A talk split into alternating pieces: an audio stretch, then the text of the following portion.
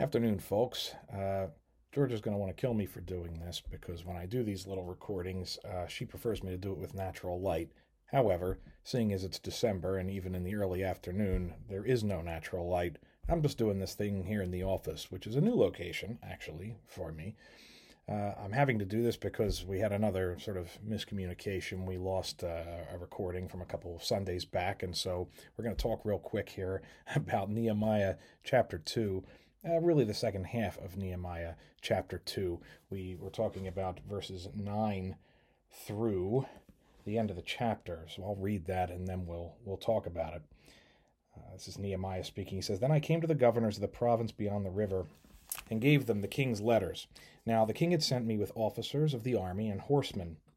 But when Sanballat the Horonite and Tobiah the Ammonite servant heard this, it, it displeased them greatly that someone had come to seek the welfare of the people of Israel. So I went to Jerusalem and was there three days. Then I arose in the night, I and a few men with me, and I told no one what my God had put into my heart to do for Jerusalem. There was no animal with me but the one on which I rode. I went out by night by the valley gate to the dragon's spring and to the dung gate, and I inspected the walls of Jerusalem that were broken down, and its gates that had been destroyed by fire. Then I went on to the fountain gate and to the king's pool, but there was no room for the animal that was under me to pass. Then I went up in the night by the valley and inspected the wall, and I turned back and entered by the valley gate and so returned. And the officials did not know where I had gone or what I was doing. And I had not yet told the Jews, the priests, the nobles, the officials, and the rest who were to do the work. Then I said to them, You see the trouble we are in, how Jerusalem lies in ruins with its gates burned. Come, let us build the wall of Jerusalem, that we may no longer suffer derision. And I told them of the hand of my God that had been upon me for good, and also of the words that the king had spoken to me. And they said, Let us rise up and build. So they strengthened their hands for the work, the good work. But when Sanballat the Horonite and Tobiah the Ammonite servant and Geshem the Arab heard of it, they jeered at us and despised us and said, What is this thing that you are doing? Are you rebelling against the king?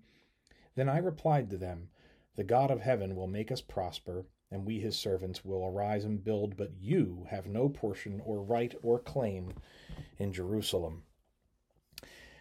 I want to start by talking about my pet peeves. If Georgia has a pet peeve about uh, natural lighting in my videos, uh, I have a new pet peeve, the latest of my many pet peeves, which is diagnostic fees, which is when they, they basically uh, charge you to tell you what's wrong with something, but they don't actually fix it.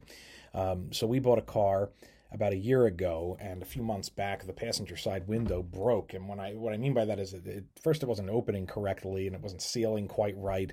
And then one day when I went to roll it up, I heard a pop and, and a crack inside the door. And when the window came up, it was just cracked all the way through, which seemed like a design failure to me. And I, I didn't think I was responsible for this. I still don't think so. Uh, but after taking the car to a couple shops, I ended up having to take it to the dealership and they took the car overnight and the next day they called me back and they said uh, yeah it turns out your windows broke. And i'm like thanks. I, I, could have told you that and i'm pretty sure i did tell you that in approximately those words uh, when i called you about it. In any event they ended up charging me $200 for the privilege of telling me what i already knew. Um, i'm not even going to bother getting into what they were asking to charge to fix it. Uh, anyway I, I, did hate paying for this diagnosis, but I, I know it had to be done because uh, they wouldn't have known for sure what was broken, what parts they needed until they looked up close. And you can't fix anything if you're not willing to look at the problem head on. And that's true in a lot of things. You, you, you can't often fix things from a distance, right? Um, it's hard to fix things over the phone, uh, and you don't fix things just by complaining about things either. And, and, you can't fix things if you don't know what parts are needed, and you don't convince the person that they need to get the work done. You know, restoration requires uh, looking squarely at the problem, and, and, that's what Nehemiah has to do in today's passage. Uh, he knows. We read in previous passages uh, from talking to his brother actually, in chapter one, that, that Jerusalem is in bad shape. He already knows that, but that's not good enough. He needs to see it for himself. Um, and I'm one of three brothers myself, and I know that we're all kind of prone to exaggeration when we're talking to each other. Uh, our wives would probably attest to that. Um, and when we tell things, especially when we're telling a negative story, it tends to get worse in the retelling, you know, because that kind of makes it funnier, maybe, or more dramatic or something. Uh, but if Nehemiah is going to do this job correctly, he needs to know what he's up against. He needs to know how bad is this thing really. He needs to kind of see and experience it for himself, uh, especially before he's going to do anything about it. And he has a couple things going against him right now. One thing is time. Uh, the clock is ticking for him because he had given the king a sort of proposed end date to this project. And not only that, the longer he waits, the city is sitting here exposed. And, and if he delays, the danger carries on. Um, and Nehemiah also has enemies who are going to oppose this project, and they're not going to be quiet about it.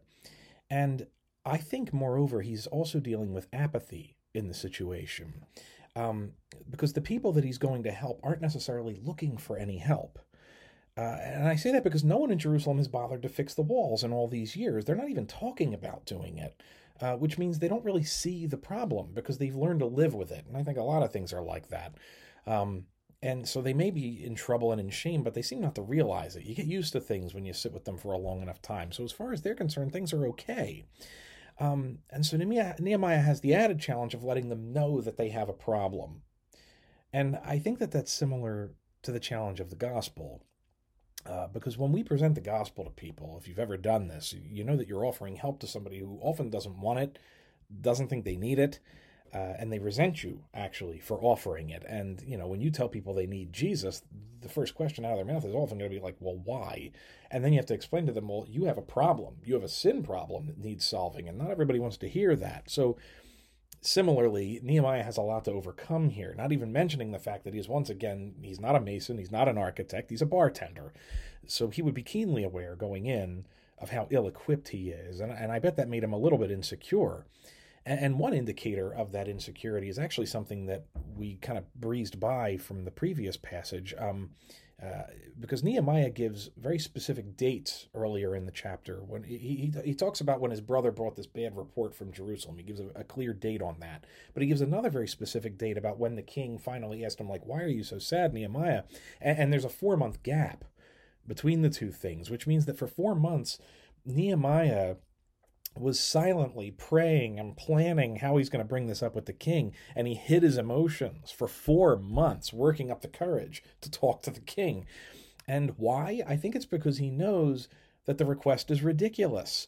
Um, and it's to his credit that four months did not drive him into apathy himself, because I think a lot of us get upset about something when we hear about it in the moment, some injustice, you know, we'll get really mad about it, but we kind of cool down over time, especially if the problem is far away um, because we all have our own lives to live and we're busy and it just passes out of your mind. But Nehemiah's grief and anxiety over this thing seems to grow over this time to the point that he can't hide it anymore.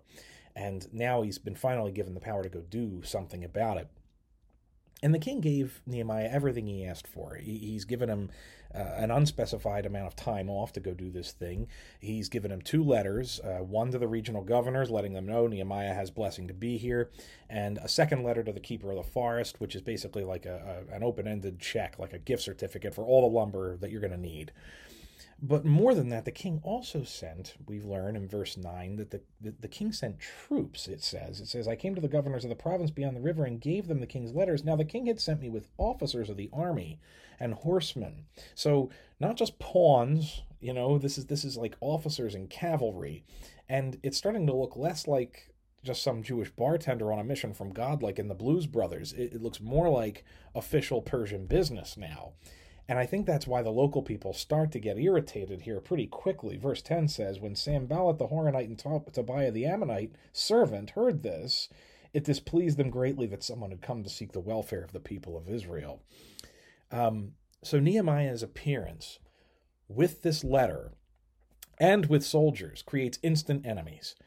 Uh, and maybe the top regional governor, the guy who's running like all the province beyond the river, I think he'll do whatever the king says. It's like whatever, no big deal. But the local guys can read between the lines here, but because this guy in Nehemiah is coming in and he's horning in on our territory. And just to, so you understand reference, uh, just geographically, uh, Sanballat is probably from Beth Horon, uh, which is a little north of Jerusalem. Tobiah, we're told, is an Ammonite, and Ammon would be east of Jerusalem in what is today Jordan. That's why the capital of Jordan today is, is still called Amman. Uh, later in verse 19, we find out that there's a guy, uh, Geshem the Arab, who's also opposed to this project, and Arabia is south of Jerusalem, of course.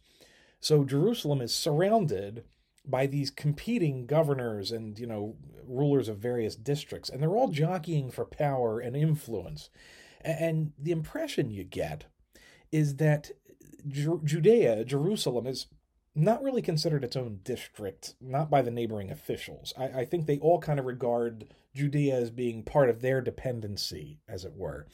And so, even if Ezra had kind of been acting like a sort of governor there for a time, eh, he doesn't seem to be recognized by the neighbors. And so, I think the local governors figure, like, look, we trade and we do business with the Jews. We don't really respect them as their own thing. Uh, the city is defenseless. They have no political power there. They have permission to be there, but basically, as far as the local like officials are concerned, Jerusalem is neutral territory. It's like a trading post, and politically speaking, it's almost like they share jurisdiction there, which, like, yeah, that that usually works out great, right? Um, but any which way, they probably all kind of hated each other, you would think. But Nehemiah walks in there and it kind of unites them because he's coming in there and represents even more more of a problem for them because he's undercutting that power and authority and the reach of their uh, of their territory. And the soldiers mean essentially, look, there's a new sheriff in town. And it implies that Jerusalem under their watch has not been safe. And it implies that the welfare of God's people there uh, was not really their concern, which of course it wasn't. Like, and in fact, that's what actually makes them the most offended is that somebody is here to seek the welfare of God's people. Uh, Nehemiah represents competition. But more importantly, Nehemiah represents the fact that God has not forgotten his people. Uh, God's enemies are never happy about that. The, the welfare of God's people actually angers God's enemies. The Hebrew says that Nehemiah is here to seek good for the sons of Israel, and that is offensive to God's enemies. If, if they hate anything as much as they hate God, they hate his people. And so they naturally resent Nehemiah because he is the people's champion, even if they don't know that yet. And it is political too. Uh, because uh, you know Ronald Reagan used to say that uh, that there's no scarier words in the English language than "I'm from the government and I'm here to help." I think that's just as true for local governments. Like Nehemiah's coming from the national government with national soldiers uh, from the royal palace, and he's here to help. And that can't mean anything good if you're a local politician, because it's like a vote of no confidence in you. So after they see the regional governor, Nehemiah goes to Jerusalem. Verse 11 tells us he was there for three days not a lot of time. He's like just getting unpacked, right? And he's probably there just long enough to disturb the peace. Because again, if you walk into town with armed men representing the king, that's going to raise eyebrows. And many people are going to be asking questions like, who is this guy? What's he doing here? What is it, what are his intentions? And he keeps his lips sealed throughout this. He, he, he, he was not upfront about any of his intentions. And that becomes clear by what happens next when he goes out on this uh, nighttime raid here, as it were, um, he says, I, w- I went to Jerusalem. I'm there for three days. I arose in the night, I and a few men with me. I told no one what my God had put into my heart to do for Jerusalem. There's no animal with me but the one on which I rode. I went out by the night, by night, by the valley gate to the dragon spring and to the dung gate, and I inspected the walls of Jerusalem that were broken down and its gates that had been destroyed by fire. Then I went on to the fountain gate, to the king's pool. There was no room for the animal that was under me to pass. Then I went up in the night by the valley and inspected the wall, and I turned back, and I entered by the valley gate, and so returned. And the officials did not know where I had gone, what I was doing. I had not yet told the Jews, the priests, the nobles, the officials, and the rest who were to do the work. Like, there's a bunch of stuff in there. Um, but it, it's so strange. Nehemiah conducts an inspection of the wall secretly and at night. I'm not the sharpest tool in the shed, but I think I'm safe in saying that nighttime's not the ideal time to conduct that kind of an operation. Like, I've done a lot of projects at night on my house and this kind of thing, but I have electricity. Nehemiah does not have that benefit. And what's more, if secrecy is the goal, I somehow doubt that means that he's even using torches because that would kind of give the game away, wouldn't it? Um, it would it would draw unwanted attention. It might even cause panic. So he goes out at night relying entirely on the moon and stars and, and he takes a handful of men with him, presumably these soldiers that he brought from Persia, and, and he brings one animal, which I assume is a horse. So the goal is complete secrecy and quiet. Uh, he sneaks out by the one gate and he makes a circuit around the entire city and, and he maps it out very neatly. He marks all the highlights and the landmarks and details uh, the dragon spring, the dung gate, which would lead to the city dump, which is really nice. Uh, uh, one place was too narrow for the horse, so I had to go around and come up through the valley, and I had to climb up the hill again to look at things. And I and ultimately he enters by the same gate that he that he left by, which means he saw everything. He did a complete circuit, and it would have been a grueling night. One would have to assume uh, to silently inspect the entire city wall in the dark had to be quite a trick. And, and the walls are, are, thought to have been about two and a half miles worth of length, but it's not a straight line, and, and the ground is not level, it's dark. Uh, so he's going up and down the hill, up and down the mountain, along narrow paths, tripping as you go in the dark here. But even in the dark, he can see that his brother's report is true. It, it really is a mess. It's shameful, and the city is in serious trouble, just as his brother had told him. Now, the obvious question is why do this at night? Because even a bartender should know better. And the only reason we're given is that he didn't want the people to know, as it says in, in verse 12. Um, I told no one what my God had put into my heart to do for Jerusalem. So now I can't be sure, but it sounds kind of like I'm, I'm not even convinced the guys escorting him know what he's doing. Like he would just wake him up and be like, "Hey boys, let's go," and he goes out on this night ride, you know, and and he's told no one what God has put in in his heart to do for Jerusalem. His mission is private. Probably only the king and queen know. And why? I mean, a few thoughts come to mind. Uh, one is the possibility that Nehemiah is demonstrating that this is not driven by public opinion if it was, then he would go to the people first to get them energized about the project. But the true kingdom vision has only one source, and that, that is God. And so Nehemiah starts not with speeches, but by going to inspect the situation and start making a game plan for the rebuild. But, but also, in the process of doing this, he also demonstrates how easy an invasion would be right now. Because after all, he just went out at night with soldiers and managed to circle the entire city, and no one saw him no one said a word, and no one tried to stop him. He, he just demonstrated and proved how much danger they're really in. Uh, but I also love what he says here because he makes explicit what we've been saying. And I made this argument that Nehemiah's broken heart for, for Jerusalem is really a gift from God. And he says it explicitly here himself. He says, God put this on my heart to do. This mission, this vision is not my own. Uh, it wasn't my idea. I wouldn't have even thought of it. God laid it on my heart. I can't shake it. And that is really how mission and vision works in God's kingdom. It starts when God lays something on the heart and he raises up leaders who are burdened with that vision. And it is a burden partly because it's not necessarily shared. Because remember, no one in Jerusalem's worried about the wall, apparently. Like they're not asking for help. But God has laid it on Nehemiah's heart to rebuild this thing and to seek the welfare of God's people, even if they don't get it. Um, so when he returns from the inspection, he states everything much more explicitly, starting in verse 16. Uh, or I'm sorry, 17. Then I said to them, You see the trouble we're in, how Jerusalem lies in ruins with its gates burned. Come, let us build the wall of Jerusalem that we may no longer suffer derision. It does say there, though, in the previous verse, I'm sorry, in verse 16, when he says that he still hasn't told the rest who are going to do the work. That phrase there raises some ethical questions, I think. You know, if God's laid this vision on, on Nehemiah's heart and he can't do it alone, which means the hands that are going to bring this thing to a reality are not his own hands, right? He's going to need the support of the whole community, but he tells none of them about it. No one knows what he's doing, not the Persian officials. The Jews are in the dark, the priests and the nobles. Uh, but that last phrase of verse 16, that's what what takes all. It covers everybody, like every laborer in the city, every kid who's going to carry water, every wife who's going to make lunch for this project or whatever. Like none of the people who are going to actually make this happen know anything about it. Nehemiah's vision is a gift from God, and no one in Jerusalem's looking for it. Many of them are going to maybe resent it, you would think. So was Nehemiah right to conceal this mission?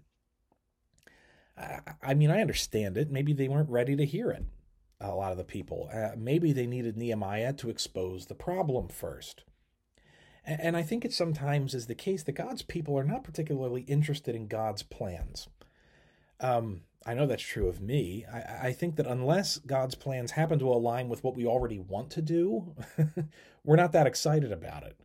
Um, if his idea is going to take a lot of work, if it offends our sensibilities, if it's going to create tension with our neighbors, if it's going to mean uncomfortable changes, if it means the wrong people are going to be in charge of it, uh, then we begin to question how can that possibly be from God? Uh, so maybe the people weren't ready, and maybe Nehemiah's night rider inspection was designed to make a case, really, Um, he wanted to be able to demonstrate that this mission and vision are necessary. Um, God's people needed to know that they were in trouble uh, before they were ready to hear about a solution. They needed to face hard facts before they were ready to take their medicine. And, and that's where Nehemiah goes next. Uh, now that he has seen this destruction and danger and the shame up close, he's ready to make public what God had privately laid on his heart. And once he articulates the problem, he can unveil the vision that God has given him. So, yeah, again, looking at verse 17, rather, um, you see the trouble we're in, how Jerusalem lies in ruins with its gates burned. Come, let us build the wall of Jerusalem that we may no longer suffer derision. So Nehemiah says, Look, things are bad, but it doesn't have to stay that way. He doesn't present the vision as a negative thing, but as a positive. He says, Come, let us build. The basic message is let's do this thing. Like, we don't have to sit in shame. Let's go fix it. And, and he's not calling them to like an arrogant self confidence or self reliance in this process. He encourages them by telling them what God has been doing. Look at verse 18. He says, And I told them of the hand of my God that had been upon me for good, and also of the words that the king had spoken to me. And they said, Let us rise up and build. So they strengthened their hands for the good work. So Nehemiah says, Yes, things are bad. They're worse than you know, but listen to what God has done for me and listen to what the king said. This is what he's about to do for you. It's not a call to despair, it's a call to action and faith. And what do they do? They rise up and strengthen their hands. And I love that line. It's one that gets repeated in this book. And it's not a macho, man centered thing. What strengthens their hands is Nehemiah's message, which is the word of God. Uh, their hands are not strengthened for their own benefit. The Hebrew says their hands were strengthened for good, meaning they're ready to go do the good things that God has called them to go do. So, what sells them on the vision of a bartender? It's that they see the problem. That's that's part of it, but they also see the hand of God.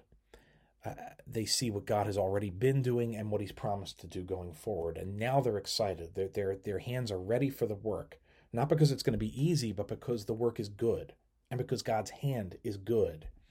And, and as the chapter closes, we see the kind of resistance that they're going to face in the process. And it's not mostly physical threats or intimidation, it comes in the form of mockery and false accusations. Looking at verse 19, it says, When Sanballat the Horonite and Tobiah the Ammonite servant and Geshem the Arab heard of it, they jeered at us and despised us and said, What is this thing that you are doing? Are you rebelling against the king? God's enemies don't always attack the mission with violence. Um, they don't need to throw punches if mockery will suffice. Let's be honest. Um, and I, I, said this before when we were talking about the Sermon on the Mount, but I think there's a reason why Jesus reserves a blessing for those who endure mockery. Um, when he says in the in the Beatitudes, he says, "Blessed are you when others revile you and persecute you and utter all kinds of evil against you falsely on my account." The enemy uses mockery and accusations because he knows those are often more effective than physical intimidation. And we're people who live by the word. Uh, and so I think false words and slanderous words sting, they hurt. And so it is that we see God's enemies mocking and jeering God's people. Like, do you guys know how ridiculous you look? You know, uh, you're really going to rebuild this whole wall with zero know how and under the management of a bartender. Like, oh, that's going to be great. Can't wait to see that. And then the mockery spills into slander. Like they're rebelling against the king, is what they say. Like the rough translation of this whole thing is like, ooh, you guys are going to be in so much trouble. And if you're a Jew listening to this speech, like you might hesitate, I would think, because these guys, like they say the plan is not only crazy, which is obvious, and we already know that, but it's also rebellious. They're saying you could get in serious hot water with the king for doing this thing you know, on the other hand, the stranger who just walked in and says he's the king's bartender says the whole thing's fine. Like, sure, we've only known him three days, and he has a, but he has a kind face, you know. Who should we believe? Um, but I love how Nehemiah responds to this thing in verse twenty. He says, "It says, uh, then I replied to them, the God of heaven will make us prosper, and we his servants will arise and build, but you have no portion or right or claim in Jerusalem." I want you to notice that Nehemiah doesn't appeal to the authority of the king. He appeals directly to God. Because who's the source of this revival? God alone. The king's an instrument, he's not the source. We're not here because the king said so. That's not the primary reason. And that's so counterintuitive for us. Like the natural response here would be to say, like, no, no, no, this is not treasonous. Like, here's my letter from Artaxerxes the king. He says we're cool. Why doesn't Nehemiah do that? I think it's because these local governors, they know they're lying. They already know about the letter from the king. They heard about it earlier. They're not making a legal case here. This entire speech of theirs was designed to discourage the people. They're not defending the king's honor, they're attacking God's people. They're hitting them in the in their core. And Nehemiah refuses to go down to their level he doesn't even mention the king and how like hey look i'm practically best buds you know like his defense is not artaxerxes is my homeboy and instead, he lays down a challenge and boast in the power of God. He says, The God of heaven will make us prosper, and we, his servants, will arise and build. And the translation there is like this there's nothing you can do to stop this thing. Why? Because the vision is from him, and he's going to make it happen. And I also like the final swipe that Nehemiah takes at them. He says, The God of heaven will make us prosper. We, his servants, will arise and build, but you have no portion or right or claim in Jerusalem. Like, in other words, who are you to challenge God's people? You have no portion, no right, no claim. The Hebrew for claim here literally means memorial. They have no memorial in Jerusalem. Uh, in other words, to say, like, this is our city. Our fathers are buried here. We built the city. Our people built the city, not you. Not one monument in the city commemorates you, and it never will. You guys have no right. And frankly, no one's going to remember you in this city. And make no mistake about it, like verse 20 there, like them's fighting words. Like Nehemiah, he throws down the gauntlet here, and it sets the tone for the rest of the coming conflict, the whole book. Like he may be just a bartender, but he knows when to pick a fight, and he knows that when God's in your corner, you can talk big and you can throw the first punch. And so, what's the takeaway? What, what's the long story short? what I want you to pick up from this is that vision is a gift from God and that his mission cannot be thwarted. Kingdom vision for the people of God is not something that we dream up for ourselves. Uh, God lays it on the heart. He stirs up the revival there first. And then he raises up leaders to make it happen. And he doesn't necessarily do this because his people are asking for it. The people of Jerusalem didn't even see the problem. They had lived with the trouble and the shame so long they didn't see it anymore. But God had a vision for their good. His vision is always for our good, whether we're looking for it or not. And once that vision is laid on the heart, it doesn't go away. The mission never fails because how can it really, right? Uh, God is the author and finisher of the mission. And it might be laughable to outsiders and it might even feel scandalous to the insiders. One could say that it could be a stumbling block to Jews and foolishness to Gentiles. But that doesn't mean it won't work. For the same reason that the mission of Christ on the cross wasn't a failure, even when it looked like one. Uh, it was the greatest achievement in history because it opened the way back to the Father. God's vision always wins out in the end, and that is good news. His hand is on his people for good. And that means we have a portion and a right and a claim in Jerusalem. And we all need vision. Uh, that's true for the American church. It's true for the PCA. It's it's certainly true for us at LVP. Um, that's how the Holy Spirit operates in the church. He gives vision. And we need vision, which only comes from Him. We need God to lay on our hearts what He wants us to do. Now, I believe firmly that our mission field at LVP is this city, this region. Our vision is stated to be that we want to be an anchor of the Reformed faith, of the, the pure gospel here in Allentown, proclaiming the gospel and making disciples and planting churches in the valley and beyond and like reaching the people of the valley. And if this is from God, if He has given us that vision, then maybe it's time for us to say, let us rise up and build. And perhaps the time has come for us to strengthen our hands for the good work. Uh, if He's given us this vision to reach this city, if that is his vision and not just a whim of, of our fancy and our imagination, then we cannot fail. Uh, he who gives the vision makes it prosper. And as Nehemiah essentially tells the naysayers, there's no guts, no glory. The, the claim and the memorial goes to those who build, not the enemy. And success is sure. not because of our strength, but because of the vision and the mission and the gospel itself are from God. It's not about us, it's about what He is doing. So I would encourage you to take this partly as a challenge, but also an encouragement. Uh, the gospel is the mission of the church, and it cannot fail. Uh, the gospel means we don't need to be in trouble or in shame anymore. God has saved us. So let's get to work. And I, my prayer is that God would lay this mission on our hearts and that He would strengthen our hands for the work and that His hand would be on us for good so that we may have a share in the glory. So let me pray for us. Gracious God and Father, we do thank you for your word. We thank you for raising up a leader like Nehemiah to come and, and speak to your people, Lord, and to, Lord, that you lay vision on his heart, Lord, but that that vision spreads to the rest of the people. Lord, and I know that first took him looking the trouble right in the eye, face to face, and exposing it to the people so that they would know that they needed help and that they needed vision. Lord, we thank you that your hand is for good on your people and that you don't leave them in trouble and in shame. And that ultimately you did not do that in the grand scheme of things when you sent Jesus for us, Lord. It was because you did not want to leave us in trouble and shame, and you had a plan and a mission and a vision. And that was the vision you set in, in your Son. So we thank you for that, Lord. We pray that you would encourage us. Lord, teach us to follow the vision that you have set. Lord, to, to spread the gospel and to see you glorified throughout this city and this valley. We ask this for the sake of your Son. Amen and amen. Thanks for listening, and uh, we'll hope to talk again soon. Thanks. God bless. Praise God from whom all blessings flow.